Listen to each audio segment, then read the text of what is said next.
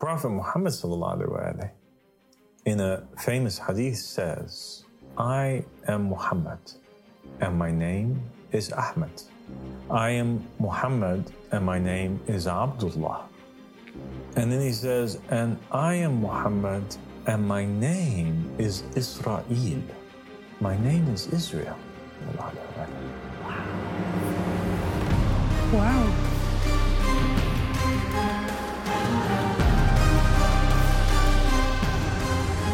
Thank you so much for joining me again, Tiffany. Thank you so much for having me here. Today, I want to talk to you about the state of Israel. Okay. And I want to talk about whether or not the state of Israel and the so-called Israelis have the right to even call themselves Israelis or even have a right to the name of Israel. Okay. In order to answer that question, I think we're going to have to go back a little bit in history and take a look once again, as we always do, to the Torah, to the Gospels, and to the Quran and narrations of Muhammad and the family of Muhammad alayhi salam. Okay, sounds good. So when we go into the Torah, first of all, we find out that the kingdom of Israel is a term which is used to describe the kingdom of the children of Jacob, because the name Israel itself was a name that God gave to Jacob. Yes. And in the Bible, it said that in the Hebrew, the meaning of the name is he who wrestles with God, yes. Right? Mm-hmm. So after Jacob wrestles with an angel and manages to defeat him, God bestows upon him this new name. So it's God that gives Jacob the name Israel. Yes. And so Israel, we know now, is the name of a prophet, and it's a name that's beloved to God, and he bestows it upon his prophet that he loves. Okay? Yes. So it's like a divine name. And so the Bani Israel are called that because they are the children of Israel. Yes. And the tribes of Israel are called that because they are the sons of Jacob or the sons of Israel. Yes. Now, Jacob has 12 sons, okay?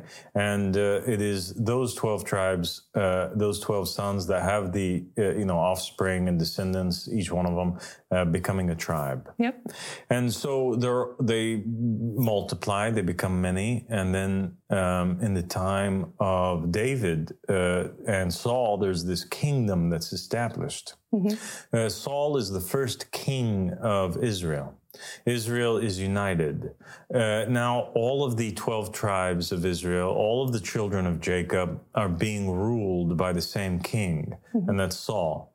And then they become ruled by David. David's the second king, often mistaken as the first, but he's the second. Yes. And it's kind of like a golden age for Israel. Yes. And Jews, Christians, and Muslims, they all agree that during this time period, the name of Israel given to that state is a legitimate name, and that's what it was called. It is the kingdom of Israel. Yes. Yeah, there's no, arguing in terms of that. And then David passes along the kingship and the successorship and prophethood onto Solomon, his son, yes. who rules after him. And he becomes the third monarch who sits upon the throne of Israel. But the monarchy of Israel does not last long. No. Now, it's here after the kingdom of Solomon, and Solomon, he kind of like his kingdom reaches an all-time high, according to Islamic narrations especially, where he gains authority over the wind, and he's given authority over the jinn, and he's given all kinds of wisdoms, and even in the Bible, the Torah, he has like 700 permanent wives, 300 concubines, he's conquering all over the place. In the Midrash, there's amazing stories about how he had authority and powers over the nations, and he's married to princesses, yes. the daughters of the neighboring kings and queens. Yeah. Now, according to the Torah, what happens is that he ends up marrying people that are not so good, and they end up doing not so good things. What is it that they do? They're idol worshippers. They're people who worship other than God, and it says that they led his heart astray. That's what the Bible indicates. Okay, so he has all these wives. He's not able to be with them all the time. And many of these wives, because they come from different countries, they held on to their beliefs and they were secretly worshiping idols. And this is not a strange thing that a prophet has bad wives. There were some prophets that only had like one or two wives and they were bad, or one of them was bad, like Prophet Lot. Or Prophet Noah in the Islamic tradition, and so he had some bad wives, and they end up building temples and worshiping idols and leading the people astray, and according to the Torah, even leading Solomon astray. This is a mistake that he does, that he allows this and tolerates this. Very big mistake. And so God becomes angry with Solomon. He sends forward a prophet named Ahijah. And Ahijah has some bad news for Solomon. And the bad news for Solomon is this prophecy that his kingdom is going to split into two. There's going to be a schism. There's going to be a fitna. And now his empire, the kingdom of Israel, is not going to be united anymore.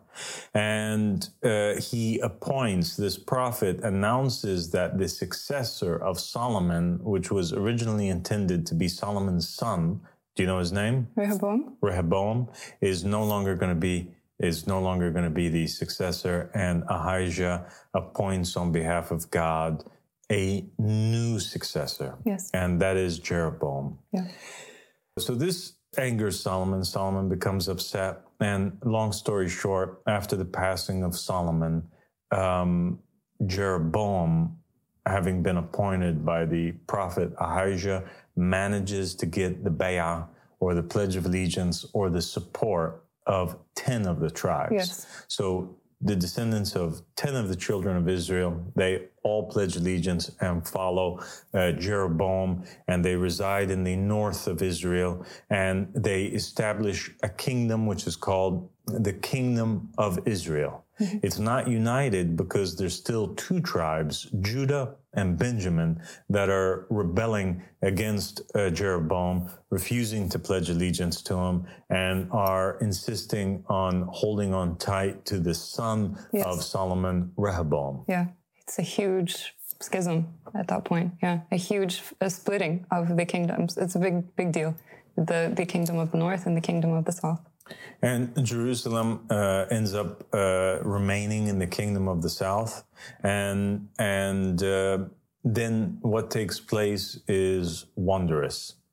So now you have a king who's ruling, and the kingdom of the south ends up being called the Kingdom of Judah. And there's the kingdom of the north, which is the Kingdom of Israel. And they're not feeling one another, and they're at war with one another. And there's a lot of animosity between the two of them. And Jerusalem, the place where all of the Jews have to make pilgrimage to, and their direction of worship is in the south, in the Kingdom of Judah. Yes. Jeroboam, he wants to solve this matter. What am I going to do? You know, he's worried that because the holy city and the holy spot, the temple, is within the kingdom of Judah, he fears that this is going to give the kingdom of Judah, the kingdom of the south, legitimacy in the eyes of the Israelites. And so he makes a horrible mistake, and he goes astray, and he begins to establish the worship of golden calves in his kingdom. And because of this, God becomes extremely angry with him. Yeah. Yes. God brings down a punishment upon this because he could not tolerate that his people and somebody who was appointed by his prophet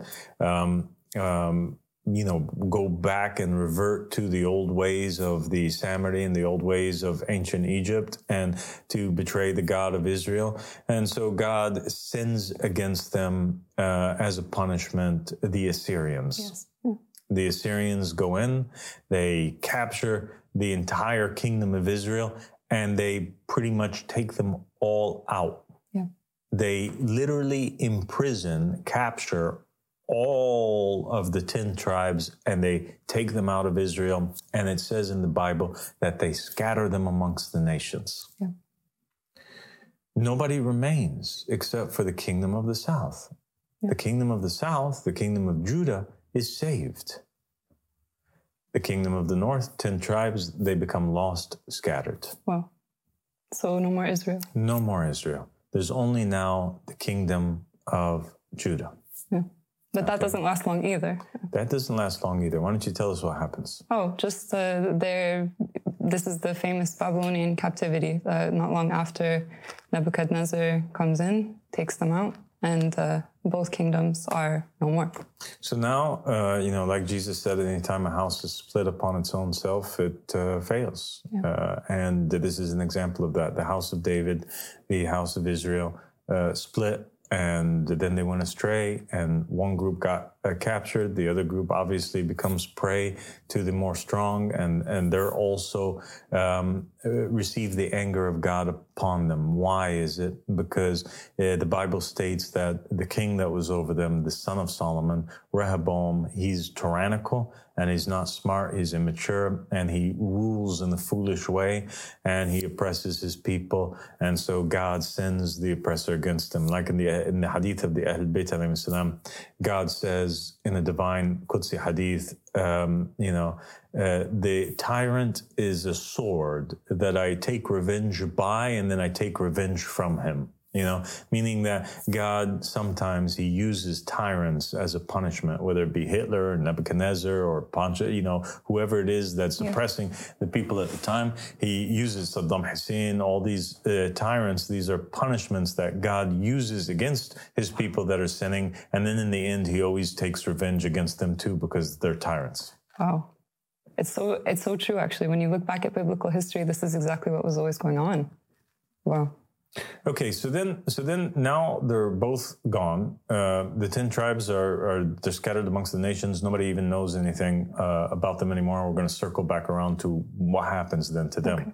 And the kingdom of Judah, it's known now where they are. They're still captured in Babylon, and they're under Nebuchadnezzar, and they remain captured for quite a while. Yeah.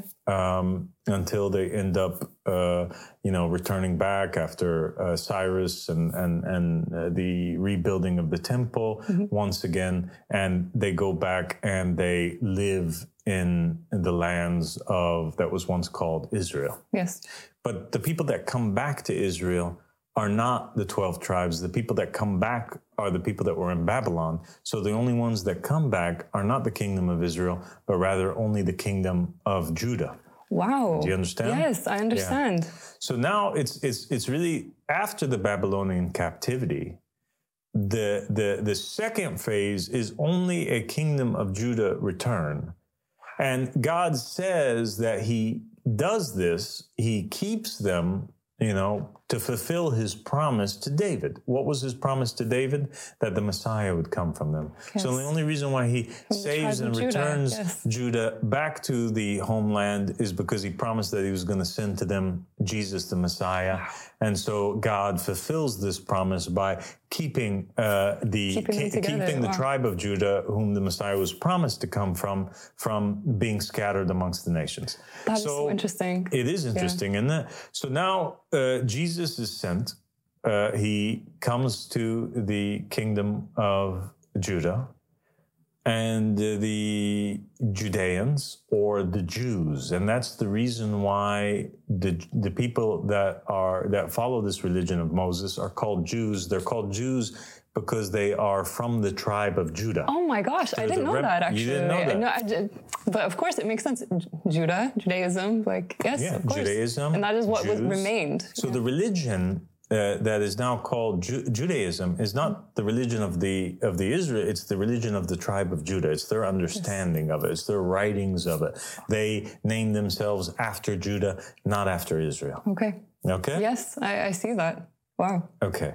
So then what takes place? They reject their Messiah. It is the tribe of Judah and the tribe of Benjamin, what remains of it. But in reality, it's actually the tribe of Judah who now oppresses the Messiah, and who is guilty of rejecting him and guilty of basically causing him to be sentenced to the cross. Oh my gosh. I mean, that's, to be honest, like hearing how God kept his promise to the tribe of Judah, what he had said, he preferred them in so many ways, gave them so many chances.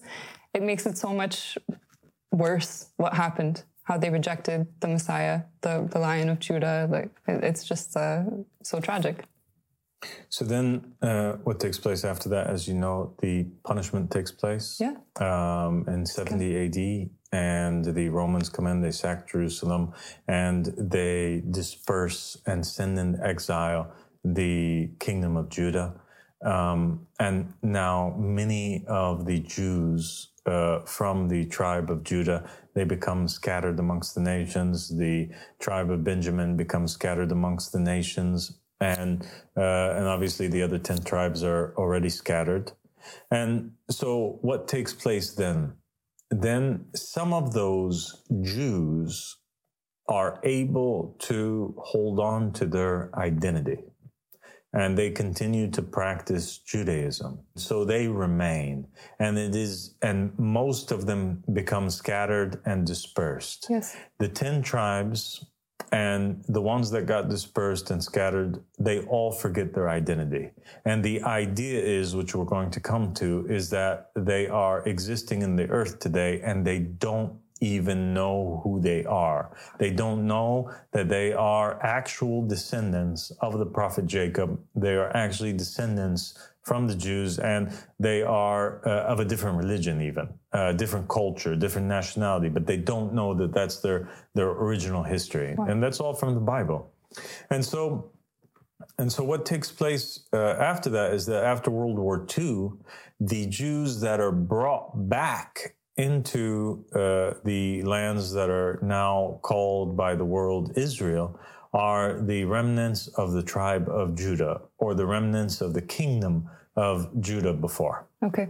And so to call the country today Israel is actually a fallacy, because it is only the people that are in there are Jews. They're not Israelites. They're Jews. I get it. Do you understand? Yes, I understand. They're not Israelites. No, wow. It's the return of the kingdom of Judah, which is mixed with a bunch of Gentiles who claim to be Jews, but they're not really descendants of the kingdom of Judea, along with some real descendants from Judah. Wow.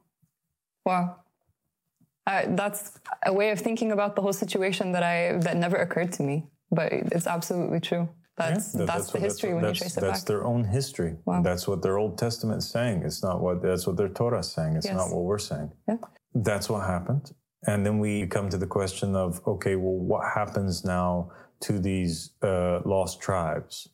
Well, this is where the New Testament comes in. This is where the Bible comes in now. Okay. And we go to the Book of Revelation, and we get the answer in there. And the answer is that these lost tribes of Israel end up being gathered again.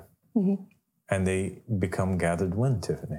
When Jesus returns, in the second coming. When Jesus returns, and when the Son of Man, that states, gathers them. Yes. And there are 12,000 from every one of those tribes. 12,000 from the tribe of Judah, mm-hmm. 12,000 from the tribe of Simeon, 12,000 from the tribe of Reuben, 12,000 from Dan, and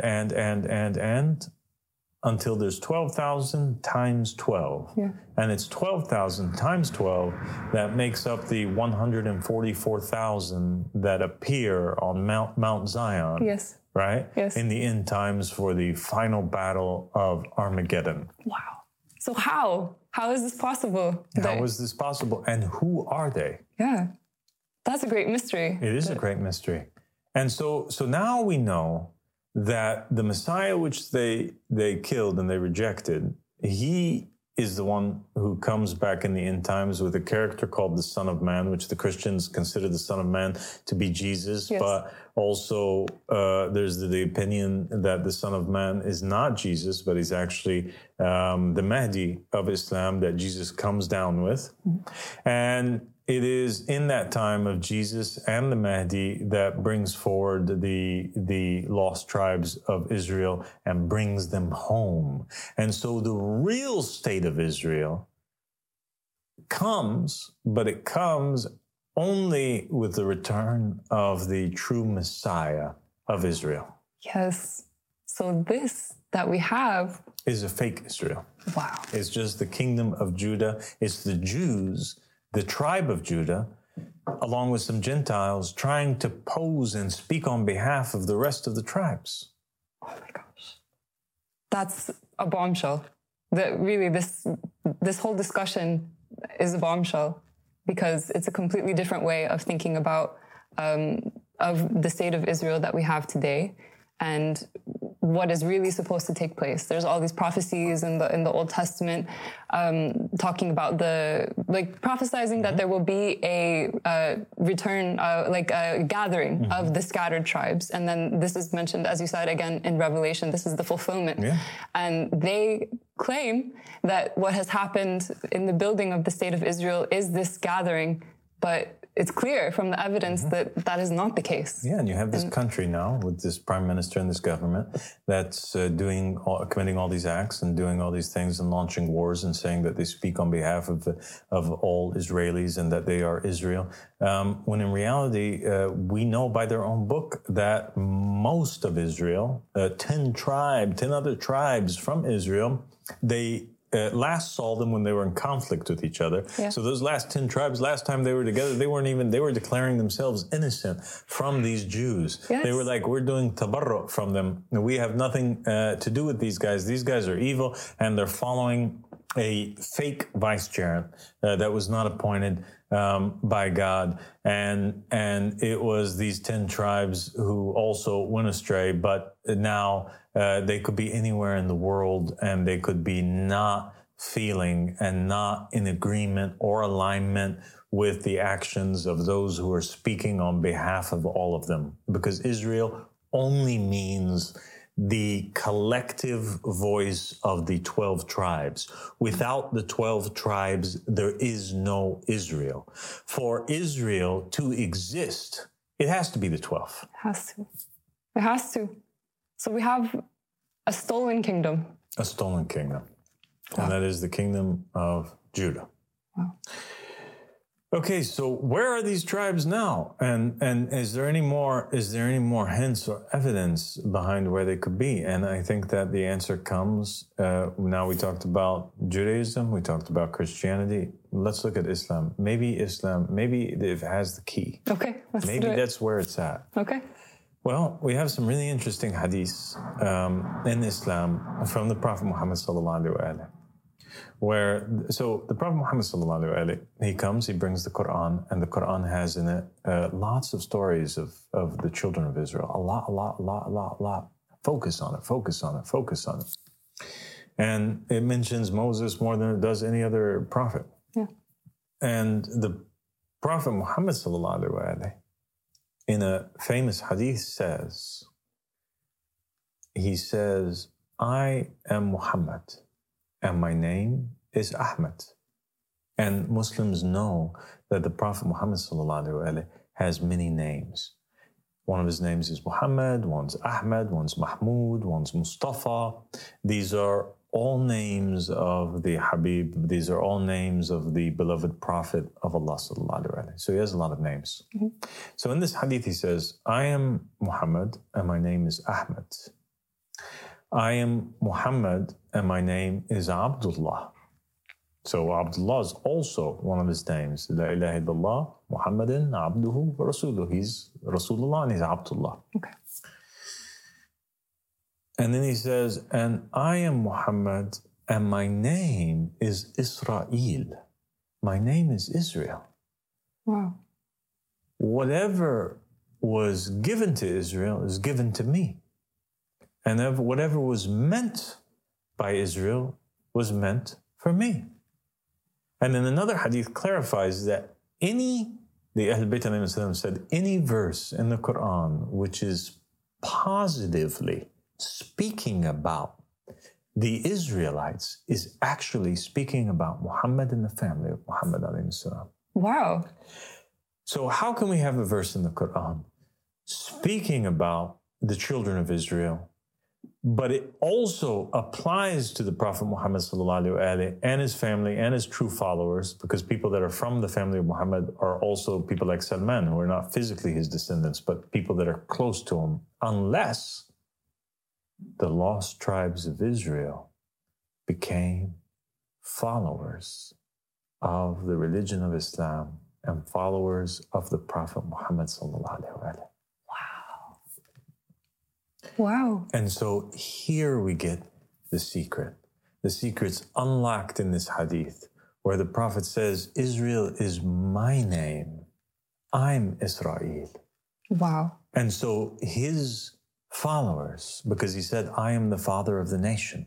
So anybody who's a follower of Muhammad is a Bani Muhammad. And if Muhammad's name is Ahmed, then they're Bani Ahmed or Bani Mustafa or Bani Mahmoud or Bani Israel. Wow. Is the followers, the true followers of the Prophet Muhammad sallallahu alaihi wasallam. And so we find out that the 10 tribes that made up the kingdom of Israel, they became scattered and they went past the Euphrates into Iraq and into these different countries that now became Muslim countries.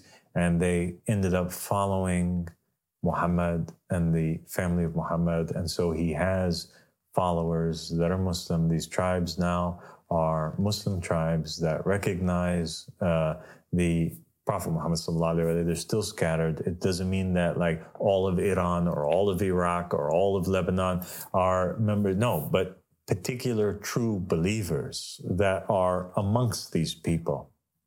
But they recognize Muhammad. These are where the 10 tribes are. And it is the Mahdi alayhi salam who will be able to distinguish them because out of all of these Muslims, the ones that pledge allegiance and recognize the Mahdi and you can only recognize Jesus, the son of Mary, if you're with the Mahdi, because Jesus, according to the narrations, he appears while the people are praying with the Mahdi. So only those who pledge allegiance to the Mahdi, recognize the Mahdi, are going to be able to recognize Jesus. And it is those who are with Jesus and with the Mahdi who are the 144,000 or the 12 tribes of Israel. And then, and from them, obviously, is also from the tribe of Judah, because there will be people in the current so-called state of Israel that will end up actually recognizing and converting to the religion of the Mahdi. And there's also descendants of Judah that are still around the world that are not citizens of Israel. All of those people will end up following the Mahdi. And so that is the reason why the name Israel it's not allowed to call the state of Israel, Israel. It would be offensive to those other tribes. And it's just not a reality. It's not a reality by the standards of the Torah. It's not a reality by the standards of the Gospels. You can't be a Jew and you can't be a Christian if you are calling the current state Israel, because it's just not what it is. And now we know who they are. And now we know that this war, this ancient war that has been taking place between the kingdom of Israel and the kingdom of Judah is still going on today in the form of this war between the Jews and the Muslims. That's incredible. That's absolutely incredible. This scriptural explanation for what's going on, and this ancient, it goes back much further than we even realize. This rivalry between the Muslims and the Jewish people, it's actually, going back to the time of Solomon. That's amazing.